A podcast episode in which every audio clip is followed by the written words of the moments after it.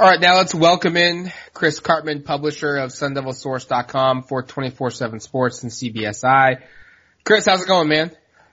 Doing great, man. How are you, Matt?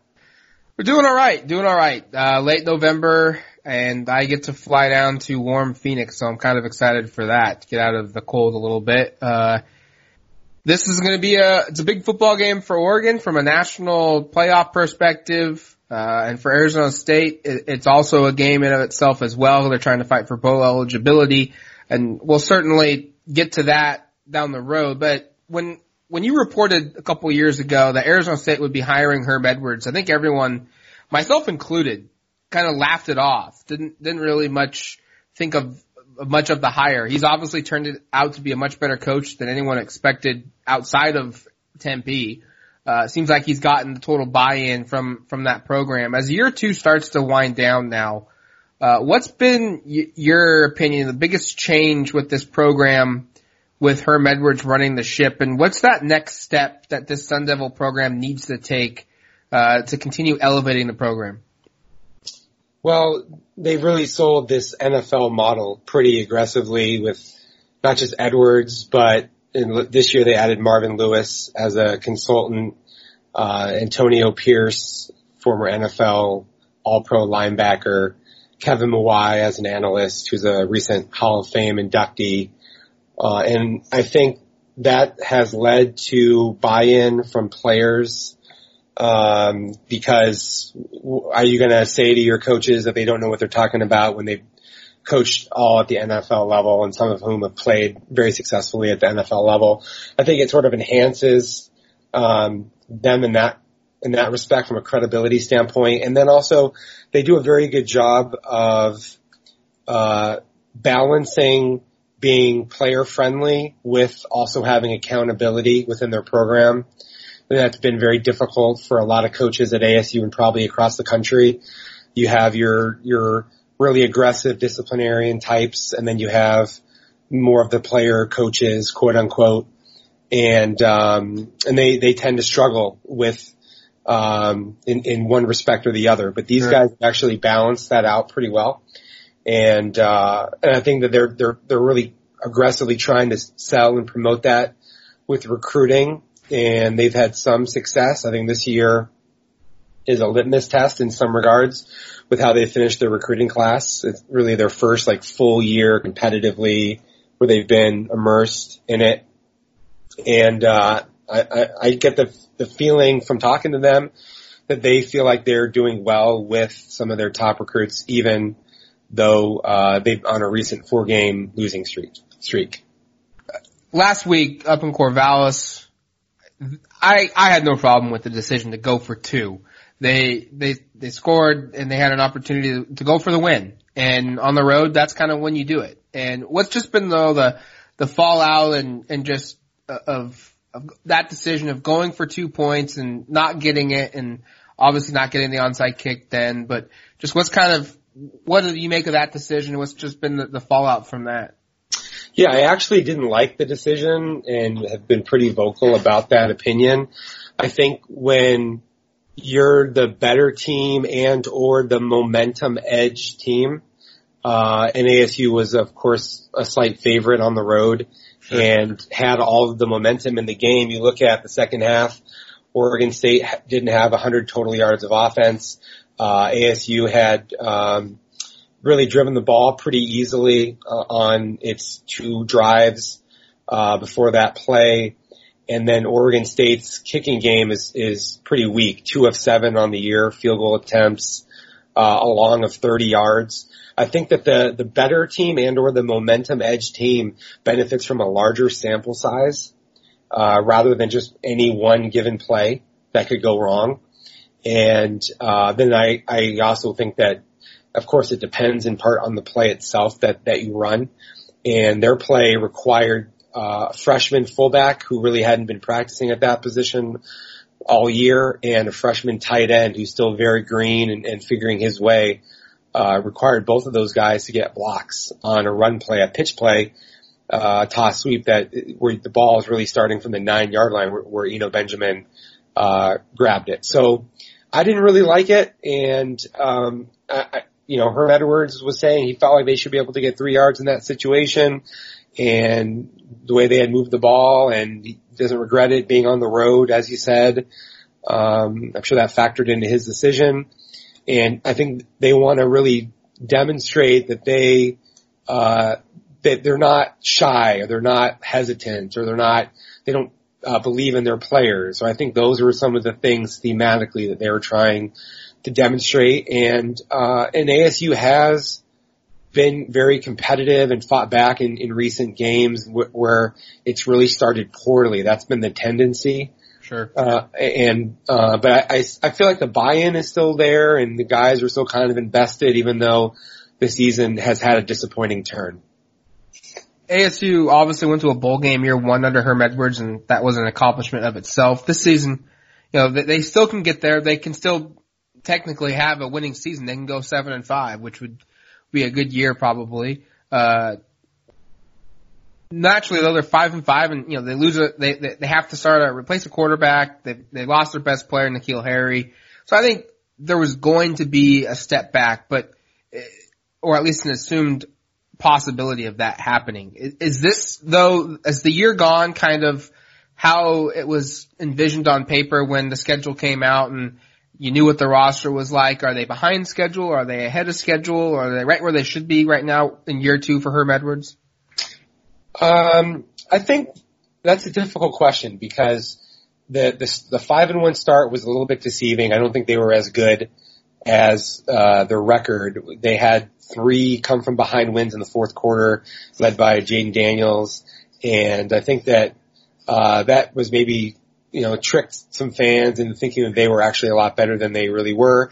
Um, but I also would say that they probably, on average, uh, wouldn't have lost the last four games in a row. So I, I think that they're probably um, before the season. I thought they were probably around a seven-win team.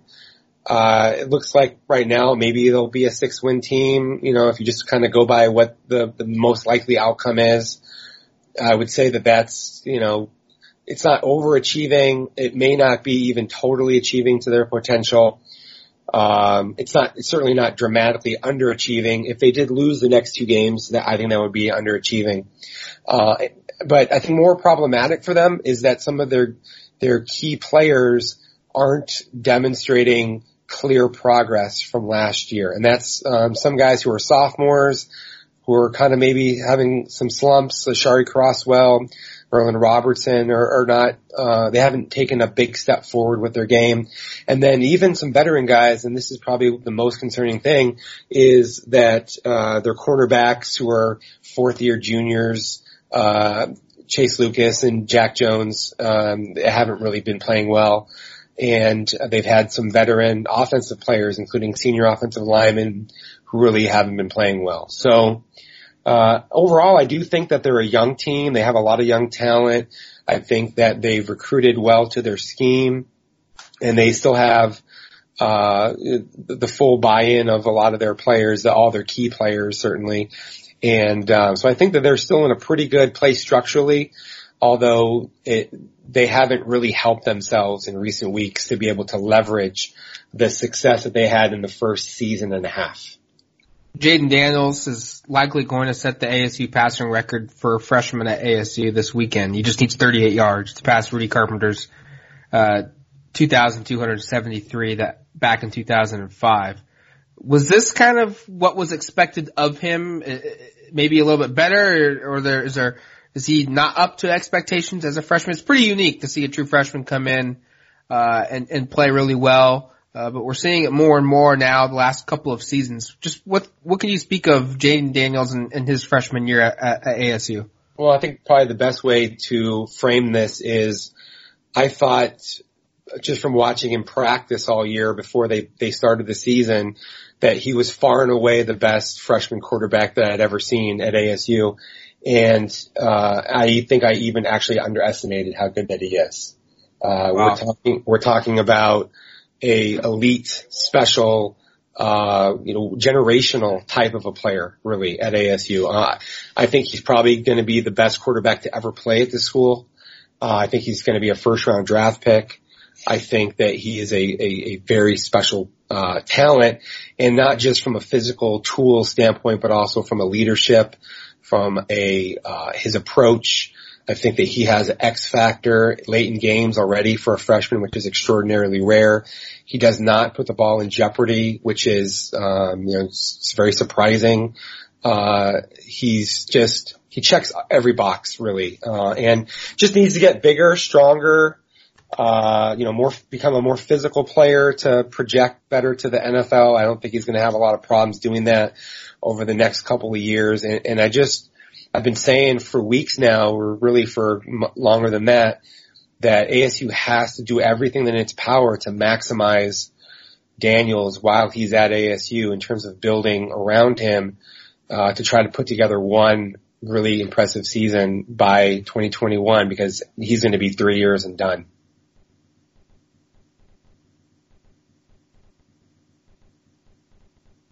looking at the other quarterback position, Ethan Long, I think he's a he's a true freshman. He's from West Linn, Oregon. I also think he's a captain, right? What what what can you speak of of Ethan Long and just where he fits because he plays all over the place. It seems like. Yeah, he's um he's really impressed everybody with just his how cerebral and how uh, well he relates to everybody on the team and all the coaches and how hard he works. Uh, his, his intangibles are, are pretty incredible. Uh, his family actually moved, uh, to follow him to Tempe and are down here. Uh, he has a rare ability to be able athletically to play quarterback, uh, receiver, fullback, maybe linebacker or safety at some point down the road be on special teams. Uh, because Joey Yellen has had a shoulder injury suffered against USC, uh, Ethan Long has basically been the number two quarterback uh, since then. So he would have been in the game last week uh, had Jayden Daniels gone down, and I think that's likely to be the case this week again. I don't think he's going to be a, a starting quarterback ever at ASU. That's my guess, but I do think that what he brings uh, uh, broadly to the roster is pretty rare and somebody who will uh, have an important role on the team for the duration of his career. Uh, senior wide receiver Brandon Aiyuk generates a ton of attention for his 1500 all-purpose yards, his big playability in the passing game. But how important has Eno Benjamin's production or lack of production been this season? Seems like when he has a good day, ASU wins. And if a team can kind of contain him a little bit, it seems like ASU's offense at least struggles to, to effectively move the ball consistently. Yeah, there's a, a few variables that are, you know, taking part in that. Uh, certainly it's you know, defenses are loading the box and, and, uh, you know, freshman quarterback and, and trying to, uh, make ASU more one dimensional. And then you have two freshman starters on the offensive line who they're finding their way. I think in particular Ladarius Henderson, 17 year old left tackle who really shouldn't be starting right now, but has been. Uh, as I said earlier, you have some seniors even along their offensive front that haven't been playing as well as would be anticipated. So Eno Benjamin's found himself too often uh, with defensive players in the backfield before he really has a chance to get to where the, the ball, the hole is supposed to be. Uh, he's having to improvise and, and probably trying to do too much actually. And, uh, you know, last year he was, had a special season, one of the best, you know, ever by a skilled player at ASU, set all kinds of rushing records. And this year, uh, it hasn't been nearly as good. He's still very impressive, but because he's maybe pushing and trying too hard, there have been some other issues that have crept up, in, including fumbles. He's lost a fumble in each of the last three games. Uh, the one against uh, Oregon State was right around the goal line, which was particularly costly because ASU was going to tie it up and, and probably have all the momentum in that fourth quarter. Uh, I think he's just kind of maybe trying too hard and, and he's, you know, maybe just thinking about it in a, in a different way than he has in the past because really he didn't fumble at all as a freshman or a sophomore. I think he didn't lose any fumbles before this season and now all of a sudden he's, he's lost three in a row. So, but he is really important, Matt, and ASU's tried to throw the ball more to him this year and especially in recent weeks, try to, you know, enhance his capability in different ways, make it a little bit easier, uh, for the offense so that teams can't, um, narrow narrow in on the things that Brandon Aiyuk and Frank Darby do offensively, and um, I, I totally agree with you that Benjamin's uh, success or lack thereof is really going to be important in this game. And um, the remaining games of the season for ASU. What's been the difference you think for ASU when you touched on it? They opened the year five and one. They were ranked in the top 25. Now they've lost four straight and they found themselves back at 500. Just what's been the difference between those two, those two different stretches? Well, the slow starts, as I said earlier, have been extremely costly. Um, you know, they they found themselves down 28 points to uh, UCLA, 28-7 to UCLA in the first quarter. Uh, they were torched early by USC. Uh, Slovis completed his first 11 or 12 passes. They had 14 points in a hurry. Uh, Oregon State, they again struggled defensively starting the game. They've actually done very well in the second halves of games defensively and coaches have had a hard time trying to really pin down exactly what it is. I guess it's partly confidence related. It seems like the cornerbacks have been slow to get fully up to speed and incorporate themselves and understand kind of what's happening in the games. They've given up a lot of big plays on the perimeter. Uh, I think that uh, Jayden Daniels, while while excellent as a freshman, probably hasn't started games as quickly as they would like him to be. He tends to be a little bit conservative early, which is probably a factor in that. And um, and then they've had some discipline problems that have that have crept up. They, we're talking about a team that was the least penalized in the Pac-12 in the first six games of the year, and then subsequent to that has had uh, had three games in a row with eight to 12 penalties, some very costly ones, extended drives for opponents, uh, crippled drives of their own on offense. And when the margin for success is a lot smaller than it is with some of these more explosive, better overall teams like an Oregon or a Utah, you really can't have those things. You can't have the self-inflicted type things that have been really costly to ASU in this last stretch. They did better with that against Oregon State, still not as good as, as they need to be. And so I think in this game on Saturday, they have to start a lot better, especially on defense, and they have to avoid any of those penalties that extend drives or uh, ruin their chances to put points on the board by putting them behind the chains. Yeah, let's let's now look to Saturday night. And as ASU comes into Saturday night's game, what's just the vibe around this team right now, this fan base? Is there still a lot of excitement of hey, let's let's get to a bowl game, let's find a way to to win a big game, you know, a, a top 10 team's coming to town or, you know, like for instance this week Oregon's linebacker Troy Dye talked about just the, the emotion that gets stacked on week after week after loss after loss of going through, he said seven straight losses in, in going into November is just an awful feeling. Where is this team at mentally? Where is this fan base at mentally? What's kind of you, how do you expect the, the environment to be like Saturday night? Well, as you would expect, there's fans run the full gamut of, um, totally basically checking out and not, you know, having a total lack of confidence in, the coaching staff, the players, etc. And then you have, you know, the people on the other end that realize that ASU still by and large is playing a lot of freshmen and sophomores and is, has been competitive in these losses. I mean, we're talking about, um, you know, just losing by, you know, a few points or a score in some, several of these games. Um, I think the, the team seems to be in pretty good spirits overall. It doesn't have the feeling of a spiraling situation. Having covered teams in the past at ASU that have definitely had that feeling. Um, you know, you go back to the end of the Todd Graham era, really like um, the 2016 season in particular. It certainly felt that way, and there have been some other times in the past that ASU's ended on bad losing streaks after strong starts, and you got just like a really for, foreboding sense of the way that things were were going. I don't get that sense here. I think the players are in pretty good spirits. I think that they're competing. I think that they like their coaches and they're, they're largely pretty well, uh, focused on trying to turn things around. They just haven't been able to be successful in doing so. And it's, you know, not going to get any easier this week uh, other than like traveling to Utah. This, this is their the toughest game on ASU's schedule. Uh, extremely talented and balanced. The Oregon team, very athletic on both sides. Um, you know, I, I, I think it's a really difficult situation when you are in the midst of a four game losing streak. What's the health of this team going into Saturday?